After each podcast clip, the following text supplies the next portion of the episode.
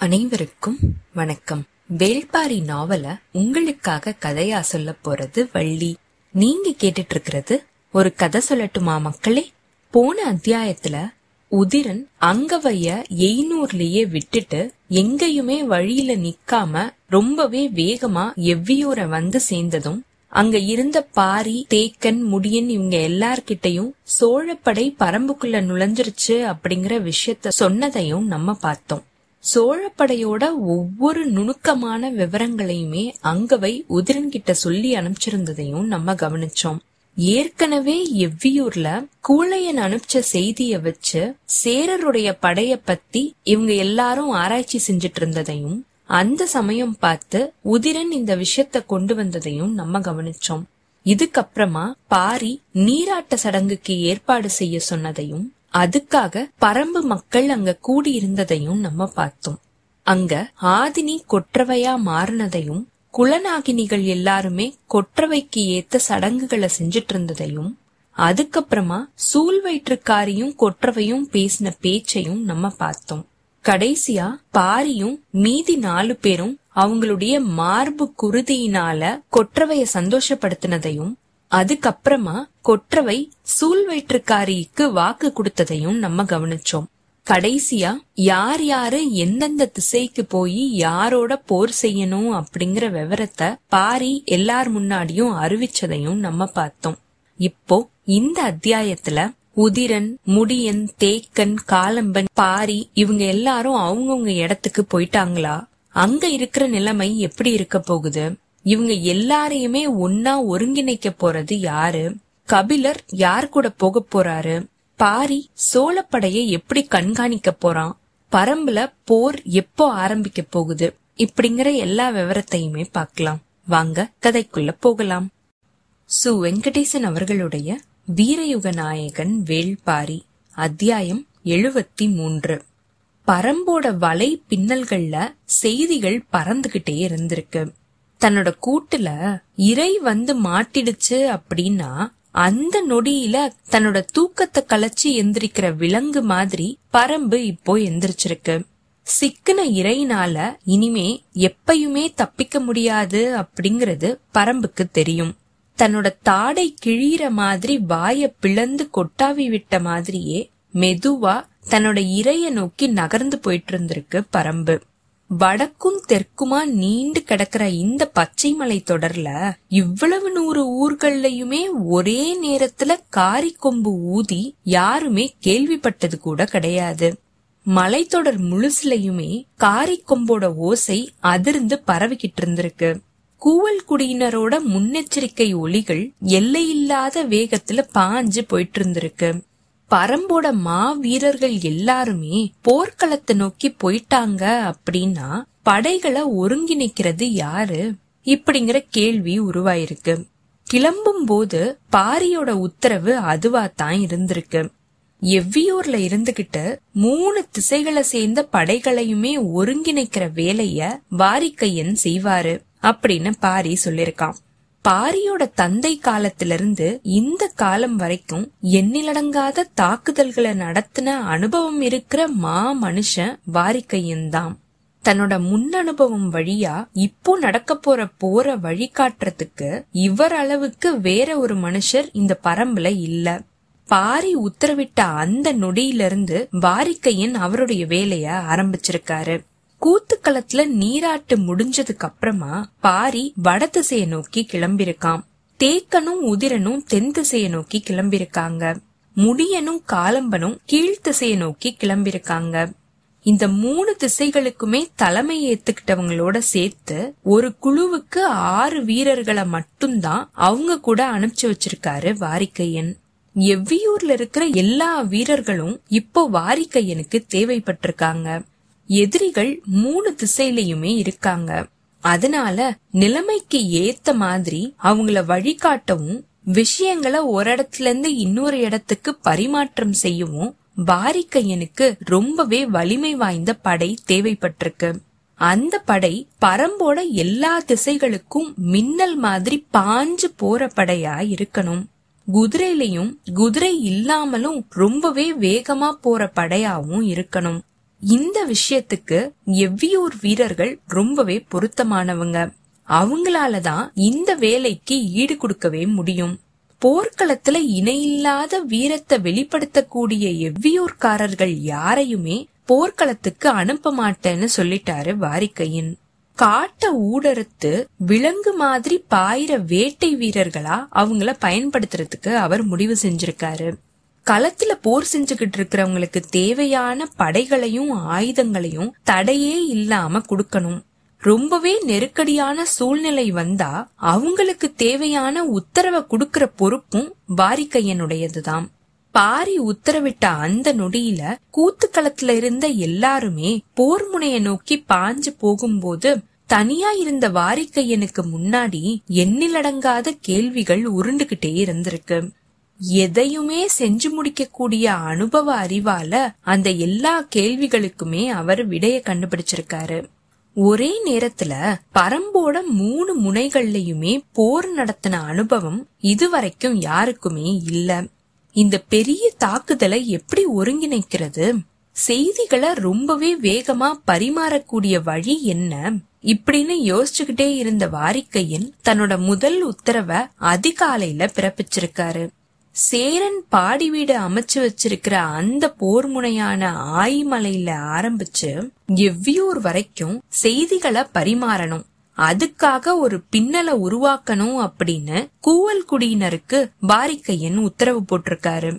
ரொம்பவே நீண்டு இருக்கிற தொலைவோட இருக்கிற இந்த பரப்புல செய்திய பரிமாறுறது ரொம்பவே கஷ்டமான வேலை. ஏன் அப்படின்னா கூவல் குடியினரோட எண்ணிக்கை ரொம்பவே கம்மி தான் ஆனாலும் அவங்க அதுக்கு தயாராயிருக்காங்க. மத்த ரெண்டு முனைகளுமே இந்த அளவுக்கு ஆபத்தோட இருக்கிறது கிடையாது அப்படின்றது வாரிக்கையனோட கணிப்பு. அதனாலதான் கூவல் குடியினர் எல்லாரையுமே ஆயிமலைய நோக்கி அணிவகுக்க வச்சிருக்காரு வாரிக்கையன். எவ்வியூர் பாட்டாப்பிரையில இருந்துதான் இந்த உத்தரவுகள் எல்லாமே பிறப்பிக்கப்பட்டிருக்கு. பரம்புல இருக்கிற ஊர்கள்லயே நிறைய ஊர்கள் தென் திசையில தான் இருக்குது. அந்த திசையில இருக்கிற நூற்றி இருபது ஊர்கள்லயுமே காரிக்கொம்பு ஊதப்பட்டிருக்கு. தேக்கனோட சொல்லுக்காக அந்த ஊர்ல இருக்கிற எல்லாருமே காத்துட்டு இருந்திருக்காங்க. கீழ்த்திசையில இருக்கிற ஊர்கள்ல நாலுல ஒரு பங்கு ஊர்களை மட்டும் வேட்டுவன் பாறைக்கு வர சொல்லி உத்தரவு போட்டிருக்கான் முடியன். வட திசையில தான் ஊர்களுடைய எண்ணிக்கை ரொம்பவே கம்மியா இருக்கிற பகுதி. மொத்தமா இருக்கிறதே அறுபத்தி ஏழு ஊர்கள் தான் அந்த ஊர்கள்ல இருக்கிற வீரர்களை வச்சுதான் ஆயிரத்துக்கும் அதிகமா இருக்கிற சோழப்படைய பாரி முறியடிச்சாகணும். இப்படின்னு மத்தவங்க எல்லாரும் யோசிச்சுக்கிட்டு இருக்கும்போது அதுல இருக்கிற இருபத்தி நாலு ஊர்கள்ல இருக்கிற மக்களை மட்டும் தயாரா இருக்கணும் அப்படின்னு செய்திய அனுப்பிச்சிருக்கான் பாரி. எவ்வியூர் வீரர்கள் ஒவ்வொரு திசையிலயுமே செய்திகளை கொண்டுட்டு போயிருக்காங்க. குதிரை பாதைகள் ராத்திரியும் பகலுமா இயங்கிக்கிட்டே இருந்திருக்கு. சோழனுக்கு எதிரா பாரியும் பாண்டியனுக்கு எதிரா முடியனும் தீர்மானிக்க போற போர்க்களங்களை நோக்கி தேவையான அளவுக்கு ஆயுதங்களையும் மருத்துவ குடிகளையும் அனுப்பி வைக்கிறதுக்கு முழு மூச்சுல வேலைகள் நடந்துகிட்டே இருந்திருக்கு. இந்த ரெண்டு முனைகள்ல இருந்துமே எவ்வியூருக்கு செய்திய கொண்டு வந்து சேர்க்கறதுக்கு காரிக்கொம்பையும் சென்றி புகையையும் பயன்படுத்தலாம் அப்படின்னு முடிவு செஞ்சு அந்த பகுதிகள்ல மலை முழுசுமே இடைவிடாம ஆட்கள் நிறுத்தி வைக்கப்பட்டிருக்காங்க. சிறுபாழி நகர்ல இருந்து ஆயுதங்களை போர்க்களங்களை நோக்கி தடையே இல்லாம கொண்டு வரத்துக்கு பொறுப்பாளர்கள் நியமிக்கப்பட்டிருக்காங்க. ஆயுதங்கள் இடம் மாறுறதுக்கு ஆரம்பிச்சிருக்கு. எவ்வியூரோட ஆண் பெண் இப்படின்னு ஒருத்தர் கூட மீதி இல்லாம ராத்திரியும் பகலுமா வேலை பார்த்துக்கிட்டே இருந்திருக்காங்க. பரம்போட நடுப்பகுதியில இருக்கிற நூத்தி பதினாலு ஊர்களுமே உத்தரவே இல்லாம தாக்குதலுக்கு போக வேண்டாம் அப்படின்னு சொல்லப்பட்டிருக்கு. ஊரோட வீரர்கள் எல்லாரையுமே தயாரான நிலையில இருக்கணும் அப்படின்னு சொல்லிருக்காரு வாரிக்கையன். தேவைக்கு ஏத்த மாதிரி இந்த மூணு திசையில எந்த திசைக்கு வேணாலும் அவங்க போக வேண்டியதா இருக்கலாம். இது ஒரு புதுமையான அனுபவம். அதனால எல்லாருமே சந்தோஷத்தோடையும் வேகமாவும் வேலை செஞ்சிருக்காங்க. ஊர்ல இருக்கிற எல்லாருமே ஒன்னு கூடி போர்க்களத்தை நோக்கி ஆயுதங்களை எல்லைய பிரிச்சு கைமாத்திருக்காங்க. மருத்துவ குடிகளுமே ஆயுதங்களோட சேர்ந்து அவங்க இருக்கிற இடத்துல இருந்து போர்க்களத்தை நோக்கி பயணம் செஞ்சுட்டு இருந்திருக்காங்க.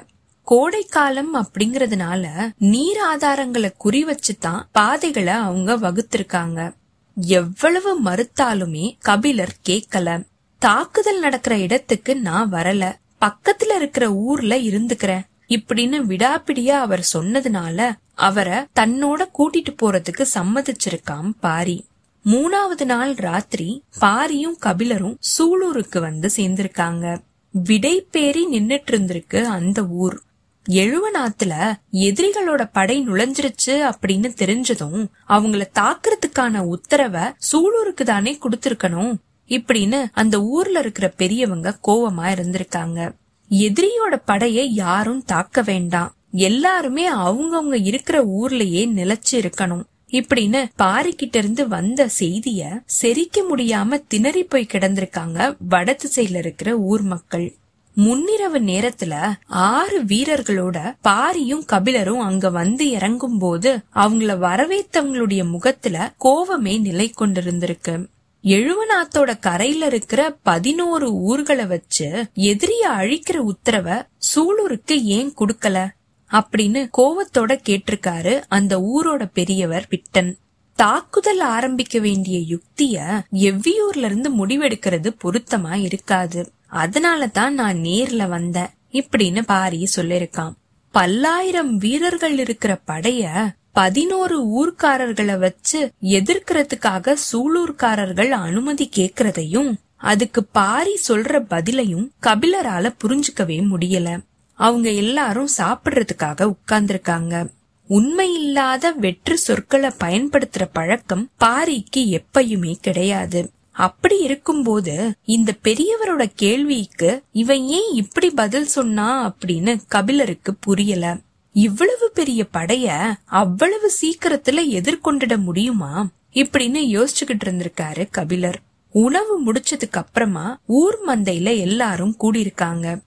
அங்க சுத்தியுமே பந்தங்கள் எரிஞ்சிட்டு இருந்திருக்கு. நடுவுல இருக்கிற மேடையில தான் பாரியும் கபிலரும் உட்கார்ந்து இருந்திருக்காங்க இன்னைக்கு வந்து சேர வேண்டிய செய்திக்காக தான் அவங்க காத்துட்டு இருந்திருக்காங்க பொழுது நள்ளிரவ நெருங்கிக்கிட்டு இருக்கும் போது கீழ்காட்டுல ஏதோ ஒரு சத்தத்தை அவங்களால உணர முடிஞ்சிருக்கு. கொஞ்ச நேரத்திலேயே ஆறு வீரர்களோட இரவாதன் அங்க வந்து சேர்ந்திருக்கான். செய்தியை கேள்விப்பட்ட அந்த நொடியிலிருந்து சோழர் படைய பின்தொடர்ந்து போனவங்க இப்போதான் வந்து சேர்றாங்க. சாதாரண காலத்திலேயே இரவாதனை பார்க்கும்போது அடுத்த நொடியே போர் செய்யறதுக்கான துடிப்போடையும் தினவோடையும் நிப்பாம் இப்போ அவனோட வேகம் எப்படி இருக்கும் அப்படிங்கறத பாக்குறதுக்கு கபிலர் காத்துட்டு இருந்திருக்காரு. வந்து இறங்கின அவன் நகர்ற படையோட தன்மைய விளக்குறதுக்கு ஆரம்பிச்சிருக்கான். முன்னாடி நகர்ந்து போயிட்டு இருக்கிற யானையோட எண்ணிக்கையில இருந்து அவன் சொல்ல ஆரம்பிச்சிருக்கான். அது ஏற்கனவே தெரிஞ்ச விஷயம் அப்படிங்கறதுனால கபிலருக்கு பெருசா வியப்பு எதுவும் இல்ல. முகத்துல அடர்த்தியான மயிர்களை கொண்ட யானைகள். அதோட தந்தங்கள் எல்லாமே மஞ்சள் நிறத்துல மட்டும்தான் இருக்குது. அதனால அதுங்களோட வயசு இருபதுகளை தாண்டாது. மோத துடிக்கிற வயசு இது. இப்படின்னு அந்த யானைகளோட தன்மைகளை பத்தி இரவாதன் விளக்கியிருக்காம். இதுக்கப்புறமா கபிலரால இரவாதனை விட்டு கொஞ்சம் கூட அவருடைய கண்ணை விளக்க முடியல. அவனோட கணிப்பு யோசிச்சு பார்க்க முடியாத அளவுக்கு இருந்திருக்கு. ஆத்து மணல்ல ஏழு நாட்களுக்கும் மேலா நடந்ததுக்கு அப்புறமாவும் காலாட்படை வீரர்கள் சோர்வே இல்லாம இருந்திருக்காங்க. மணல்ல யானைகளால இழுத்துட்டு போற மாதிரியான வண்டிகளை அவங்க பயன்படுத்துறாங்க. சக்கரமே இல்லாத அந்த வண்டிகள்ல போதுமான அளவுக்கு பொருட்கள் ஏத்தப்பட்டிருக்குது. மணலோட தன்மைக்கு ஏத்த மாதிரி வண்டிகளோட பெரிய அணிவரிசை படையோட முன்பக்கத்துல இருந்து ஆரம்பிச்சு கடைசி வரைக்கும் நகர்ந்து போயிட்டு இருக்குது கழுதைகள் மேலையும் மத்த விலங்குகள் மேலையும் பொருட்கள் ஏத்தப்பட்டு அதுங்க சாறை சாறையா நடந்து போயிட்டு இருக்குது இப்படின்னு இரவாதன் சொல்லிட்டு இருந்திருக்கான் பாரி கொஞ்சம் வியப்போட பாத்திருக்கான் நீர் வத்தி இருக்கிற ஆறு வழியா தன்னோட படைய நகர்த்துறதுக்கு எல்லா வகையான ஆயத்தங்களோடையும் வந்திருக்கான் சோழன். எவ்வியூரை அடையறதுக்கு எழுவனாறு தான் சரியான வழி அப்படிங்கறது எப்படி வெளியில இருக்கிற மனுஷங்களுக்கு தெரிய வந்துச்சு? இப்படிங்கிற விஷயம் புரியாத ஒன்னாவே இருந்திருக்கு பாரிக்கு. யானைகளும் காலாட்படை வீரர்களும் அணி அணியா பிரிக்கப்பட்டு முழுசா ஒருங்கிணைக்கப்பட்டு முன்னேறி போயிட்டு இருக்கிறத இரவாதன் விவரமா விளக்கி முடிச்சிருக்கான் இவ்வளவு சிறப்பான ஒரு வரவேற்ப ஹிப்பாலஸ் எதிர்பார்க்கல. அவனோட நாவாய் புகாரோட துறைமுகத்துக்குள்ள நுழைஞ்சதுல இருந்து அரண்மனைக்குள்ள அவன் காலெடுத்து வைக்கிற வரைக்கும் சோழவேளன் அவனை திகைக்க வச்சுட்டே இருந்திருக்கான் கால்பாவை பார்த்து பேசுறதுக்கு புகார் நகரத்து பெரு வணிகர்கள் எல்லாருமே தயார் நிலையில இருந்திருக்காங்க. ஆனா மத்த எல்லாரையும் பார்த்து பேசுறது எல்லாமே மாமன்னர் குடுக்கற விருந்த முடிச்சதுக்கு அப்புறமா தான் அப்படின்னு சோழ அமைச்சன் வளவன்காரி தெளிவா சொல்லிட்டான். ஆனா மாமன்னரோட விருந்து என்னைக்கு முடிவுக்கு வரும் அப்படிங்கறது தான் யாருக்குமே தெரியல. இன்னைக்கு வரைக்கும் எவன நாட்டோட இருக்கிற வணிகத்துல பாண்டியன் சேரன் இவங்க ரெண்டு பேருக்கும் அடுத்து மூணாவது நிலையில தான் சோழன் இருக்கான் இந்த நிலையில ஹிப்பாலஸ் மாதிரியான யவன தேசத்தோட மாமனிதன் புகாருக்கு வரா அப்படிங்கறத பெரிய வாய்ப்பா அவங்க கருதி இருக்காங்க குடக்கடல்ல வீசுற காத்து கால்பாவோட கப்பலுக்காகவே வீசுறதா ஒரு பேச்சு வழக்கத்துல இருக்குது. கால்பா யவனத்தோட மிகப்பெரிய வணிகன். அவனோட வணிக செயல்பாட்டுல இணைஞ்சுதான் பெரும்பாலான தமிழ் வணிகர்கள் இருந்திருக்காங்க. ஹிப்பாலஸும் கால்பாவும் புகார் துறையில வந்து இறங்கினத நிறைய பேரு ஒரு பெரிய வாய்ப்பா கருதிருக்காங்க மாமன்னன் சோழவேலனும் அதே மாதிரி தான் யோசிச்சிருக்கான் வந்து இறங்கின மூணு நாட்களும் ஆட்டங்கள் பாட்டங்கள் கொண்டாட்டங்கள் இடைவிடாம நடந்துகிட்டே இருந்திருக்கு. சோழ பேரரசன் செங்கனச்சோழன் படைய நடத்திக்கிட்டு பரம்புக்கு போயிருக்கிறதுனால எல்லா விருந்துகள்லயுமே அவனுடைய தந்தையான சோழவேளன் தான் கலந்துகிட்டு இருந்திருக்கான். சுமார் பதினஞ்சு ஆண்டுகள் சோழ நாட்டை ஆண்ட சோழவேளன் தன்னோட நாட்டுல யவன வணிகத்தை வளப்படுத்துறதுக்காக எண்ணிலடங்காத முயற்சிகளை செஞ்சவரு. அதனாலதான் ஹிப்பாலஸும் கால்பாவும் புகாருக்கு வராங்க அப்படிங்கிற விஷயம் தெரிய வந்ததுல இருந்து பெரிய உற்சாகத்தோட விருந்துக்கான ஏற்பாடுகளை அவர் செய்யறதுக்கு உத்தரவிட்டிருக்காரு. விருந்துக்கு நடுவுலயே பரம்புக்கு படை நடத்திட்டு போயிருக்கிற செங்கன சோழனை பத்தி பேச்சு அடிபட்டிருக்கு. தன்னோட மகன் வெற்றி பெற்று திரும்புற வரைக்கும் இவங்க ரெண்டு பேருமே புகார்லயே தங்கி இருக்கணும் அப்படின்னு சோழவேலன் கேட்டிருக்காரு. ஹிப்பாலஸ் சொல்லிருக்கான் என்னோட பயணம் கடல் காத்த அடிப்படையா கொண்டது. அதனால ரொம்ப காலம் என்னால இங்க தங்கி இருக்க முடியாது. இப்படின்னு சொன்னவன் அரசர் எந்த மாசத்துக்குள்ள திரும்புவாரு அப்படின்னு நீங்க எதிர்பார்க்கறீங்க? அப்படின்னும் கேட்டிருக்கான். இந்த போரோட கால அளவை ரொம்பவே துல்லியமா என்னால சொல்லிட முடியும். ஆனா அத பத்தி விருந்து மண்டபத்துல பேச வேண்டாம். நாளைக்கு என்னோட மாளிகையில நம்ம இத பத்தி விரிவா பேசுவோம். இப்படின்னு சொல்லிருக்காரு சோழவேளன் அடுத்த நாள் காலையில பாரி கிளம்பிருக்காம். சூலூரோட மா வீரர்கள் தயாரா இருந்திருக்காங்க. அவங்கள ரெண்டு கூறுகளா பிரிச்சிருக்காம் பாரி. இரவாதனோட தலைமையில ஒரு பகுதி வீரர்களை எழுவனாத்தோட வலக்கரைக்கு பாரி அனுப்பிச்சிருக்காம். பிட்டன் தலைமையிலான வீரர்களை எழுவனாத்தோட இடக்கரையில பயணிக்கணும் அப்படின்னு உத்தரவு போட்டிருக்காம். வலக்கரை பகுதியில இருக்கிற பதினோரு ஊர்களை இரவாதன் கூப்பிட்டுக்கணும். இடது கரையில இருக்கிற பதிமூணு ஊர்களை பிட்டன் கூப்பிட்டுக்கணும். எதிரிகளுடைய படை நகர்றதுக்கு ஏத்த மாதிரி ரெண்டு பக்கத்திலயுமே மேல் காடுகள்ல இவங்க மறைவா வந்துகிட்டே இருக்கணும். மலை முகடுகள்ல பயணிச்ச மாதிரியே எதிரி படையோட நகர்வுகளை கவனிச்சுக்கிட்டே வருவான் பாரி. சரியான நேரத்துல அவனோட உத்தரவுக்கு ஏத்த மாதிரி ரெண்டு பக்கத்துல இருக்கிற படைகளுமே தாக்குதலை தொடுக்கணும். இப்படின்னு அவங்க எல்லாருக்குமே பாரி விளக்கம் கொடுத்திருக்கான் பாரியோட எவ்வியூர்ல இருந்து வந்த ஆறு வீரர்களும் சூலூர் வீரர்கள் ஆறு பேருமா மொத்தம் பன்னிரண்டு பேர் பாரியோட போயிருக்காங்க. கபிலர் சூலூர்லயே தங்க வைக்கப்பட்டிருக்காரு. குதிரை பாதையில வெப்பு மலையோட முகடுகள்ல பயணம் செஞ்சுட்டு இருந்திருக்காம் பாரி. மலையோட அடிவாரத்துல எழுவனாற்றோட மணல் காலடி தடங்கள்னால முழுசா புரண்டு கிடந்திருக்கு. அத பார்த்த மாதிரியே ஆத்தோட போக்குலயே போயிட்டு இருந்திருக்கான் பாரி. அவனோட மனசுல நீங்காம கேள்வி ஒண்ணு துருத்திக்கிட்டே இருந்திருக்கு. எழுவனாத்தோட வழித்தடத்தை எப்படி இவன் தெரிஞ்சுக்கிட்டான் அப்படின்னு அவன் யோசிச்சுட்டே இருந்திருக்கான் அங்கங்க இருக்கிற ஊர்க்காரர்கள் பாரிய பார்த்து சோழப்படையோட தன்மைய விளக்குன மாதிரியே இருந்திருக்காங்க.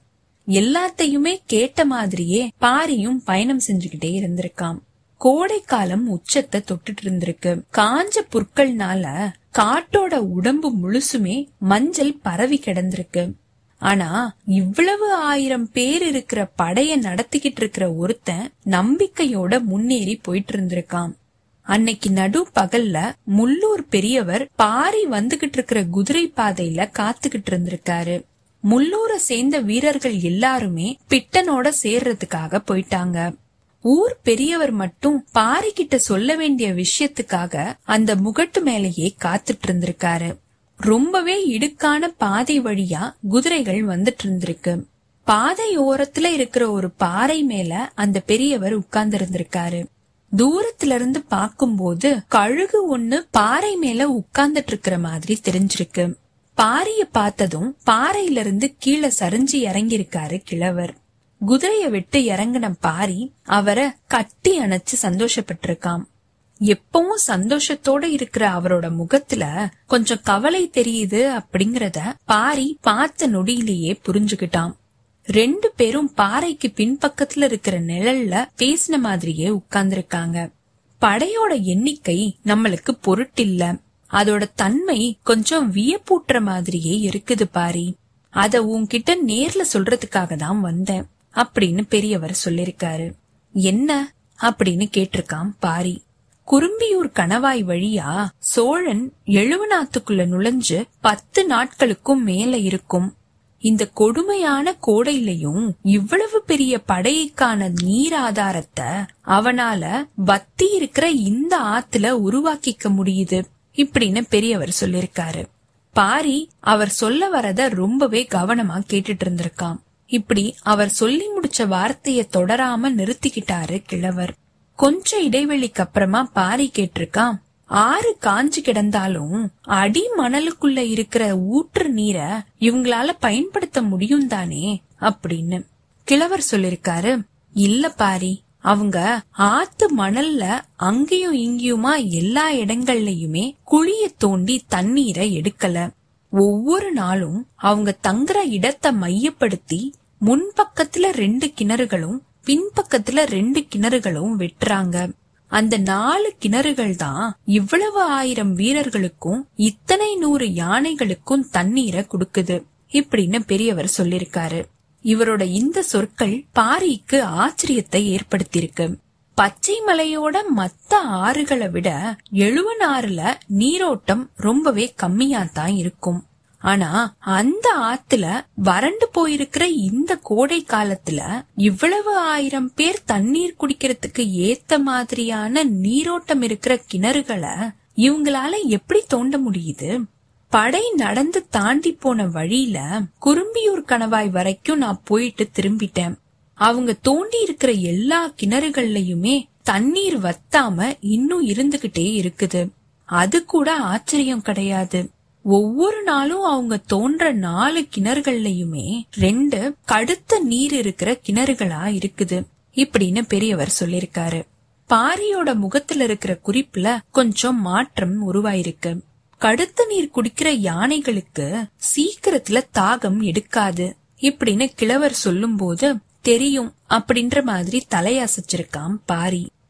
வறண்டு போயிருக்கிற ஆத்துல இவ்வளவு துல்லியமா தண்ணீரையும் அதோட தன்மையையும் கண்டுபிடிச்சு தெரிஞ்சுக்கிட்டு அத பயன்படுத்தின மாதிரியே அவங்க முன்னாடி போயிட்டு இருக்காங்க போர் செய்ய போற அரச படை அப்படின்னு மட்டும் இத நம்ம கணிச்சிடக்கூடாது. பல்வேறு வகையான ஆற்றல்களோட இருக்கிறவங்க இதுக்குள்ள இருக்காங்க. இப்படின்னு கிழவர் சொல்லிருக்காரு பாரியோட யோசனை திருப்பியும் முதல் புள்ளிக்கே போயிருக்கு. பெரிய படைக்கு தேவையான தண்ணீர் வளம் இருக்கிற பாதையாத்தான் இத அவங்க தேர்வு செஞ்சிருக்காங்களா? இல்ல இது சரியான பாதை அப்படிங்கறத தெரிஞ்சு அவங்க தேர்வு செஞ்சிருக்காங்களா? இப்படிங்கிற எண்ணங்கள் பாரிக்கு ஓடிக்கிட்டே இருக்கும்போது கிழவர் சொல்லிருக்காரு என்னோட யோசனைப்படி நாளைக்கு ராத்திரி இவங்க சுழி பள்ளத்தை அடைஞ்சிருவாங்க. அங்க எழுவநாத்தோட வட்டாறு வந்து கலக்குது. அது அகலத்துல எழுவனாரை விட கொஞ்சம் பெருசு. புதுசா பாக்குறவங்க அதுதான் மூல ஆறு அப்படின்னு நினைப்பாங்க. இவங்களும் அந்த மாதிரி நினைச்சு அந்த திசையில திரும்பிட்டாங்க அப்படின்னா எவ்வியூருக்கு தொடர்பே இல்லாம இருக்கிற ஒரு திசையில அவங்க பயணம் செய்வாங்க. அது மட்டும் கிடையாது வட்டாறு கடுமையான பாறை நிலங்களை தன்னோட வழித்தடமா கொண்டு இருக்கிறது சீக்கிரத்துல அவங்களால தண்ணீரை கண்டுபிடிக்க முடியாது. தன்னோட போக்கிலேயே போய் இந்த படை அழிவுக்குள்ள சிக்கிக்கும் இப்படின்னு அந்த கிழவர் சொல்லிருக்காரு. ஆனா பாரியோட உள் மனசுக்கு தான் தெரியும். அவன் எழுவனாறு வழியாவே எவ்வியூரை நோக்கி முன்னாடி நகர்ந்து போனா கூட எந்த ஒரு ஆபத்தும் இல்ல. வட்டார்ல திரும்பினாதான் ஆபத்தே இருக்குது. அடுத்த நாள் சோழவேலனோட விருந்து மண்டபத்துல ஹிப்பாலஸ் கால்பா சோழவேலன் எல்லாரும் சந்திச்சிருக்காங்க. வழக்கம் போல பரிமாறல்கள்ல பொங்கி வழிஞ்சுகிட்டு இருந்திருக்கு தேரல். சோழவேளன் தன்னோட நாட்டோட சிறந்த கல்ல கொடுத்த மாதிரியே தன்னோட பேச்ச ஆரம்பிச்சிருக்காரு. அவர் கூட அமைச்சன் வலவன்காரியும் இருந்திருக்காம். கடலோடிகளோட குடிக்கு இணை சொல்லவே முடியாது. உள்ளுக்குள்ள இறங்குற நீர்மட்டம் கொஞ்சம் உயரட்டும் அப்படின்னு காத்துக்கிட்டு இருந்த ஹிப்பாலஸ் சரியான நேரத்துல பேச ஆரம்பிச்சிருக்காம். திரையர்களை ஜெயிக்க முடியாம சோழர் படை பாதியில திரும்பினதா நான் கேள்விப்பட்டேன். அப்படி இருக்கும்போது இப்போ பரம்பு மேல படையெடுத்து போய் எப்படி ஜெயிக்க முடியும்? அப்படின்னு கேட்டிருக்காம். திரையர்களை பத்தி வெளி உலகுக்கு ஆதி காலத்துல இருந்தே அதிகமா தெரியும். வெளி உலகத்துக்கு தெரியாத ஆனா திரையர்களை விட வலிமையில ரொம்பவே சிறந்திருக்கிற குடியினர் கிழக்கு திசையில இருக்கிற தாளமலையில இருக்காங்க. அவங்களுடைய பெயர் நெடுங்காடர்கள். திரையர்களை கூட நம்மளால நெருங்க முடியும். ஆனா நெடுங்காடர்களை நெருங்கவே முடியாது. இப்படின்னு தான் செய்திகள் சொல்லப்பட்டுட்டு இருக்குது ஆனாலும் செங்கனச்சோழன் துணிஞ்சு தாளமலைய முற்றுகையிட்டான். பல மாச காலம் அந்த முற்றுகை நீடிச்சது. இயற்கையா அமைஞ்ச மழை வெள்ளத்தினால நெடுங்காடர்கள் குடியிருக்கிற பகுதிகளில் பெரிய பாறை சரிவு ஏற்பட்டுச்சு. அவங்க ஒன்னு சேர முடியாத மாதிரியான நிலை உருவாயிடுச்சு. அத சாதகமா பயன்படுத்திக்கிட்டு நெடுங்காடர்களை முழுசா வீழ்த்த முடியும் அப்படிங்கிற நம்பிக்கை எங்களுக்கு உருவாச்சு. அதனாலதான் திரையர்களை நோக்கி நகர்ந்து போயிட்டு இருந்த படைப்பிரிவோட தலைவன் திதியன பின்னாடி வர சொல்லி நாங்க உத்தரவிட்டோம். செங்கனச்சோழன் தன்னோட மொத்த படையையும் ஒருமுகப்படுத்தி நெடுங்காடர்களை சூழ்ந்து தாக்குனான். இப்படின்னு சோழவேளன் சொல்லிருக்காரு நெடுங்காடர்களை பத்தி இதுவரைக்கும் ஹிப்பாலஸ் கேள்விப்பட்டதில்ல. பேச்சு அத சுத்தியே இருந்திருக்கு. சோழவேளன் சொல்லிருக்காரு கீழ் நெடுங்காடர்கள் மேல் நெடுங்காடர்கள் குறுங்காடர்கள் இப்படின்னு மூணு பிரிவினர்கள் இருக்காங்க. நாங்க தெரிஞ்சுகிட்ட வரைக்கும் காடு பத்தின இவங்களுடைய அறிவுக்கும் ஆற்றலுக்கும் இணை சொல்றதுக்கு யாருமே இல்லை. மனுஷனே உள்ளுக்குள்ள நுழைய முடியாத கொடுமையான காட்டுக்குள்ள இவங்க நுழைஞ்சா கூட உணவு தண்ணீர் வழித்தடம் இப்படின்னு மூணுத்தையுமே நொடி நேரத்துல இவங்க உருவாக்கிடுவாங்க. இப்படின்னு சோழவேளன் சொல்லிருக்காரு. ஹிப்பாலஸ் திகச்சு போயிருக்கான் அவர் தொடர்ந்து சொல்லிருக்காரு. பத்து வருஷத்துக்கும் மேலா போர் முயற்சியில இருக்கிற சேரனால கூட பரம்ப ஒண்ணுமே செய்ய முடியல. ஆனா ரொம்ப தூரத்துல இருக்கிற எங்களால பரம்ப வீழ்த்த முடியும் அப்படிங்கிற நம்பிக்கை சீக்கிரத்துல ஏற்பட்டிருக்குமா என்ன? இப்படின்னு சோழவேலன் கேட்டதுக்கு ஹிப்பாலஸுக்கு என்ன சொல்றது அப்படின்னு தெரியல.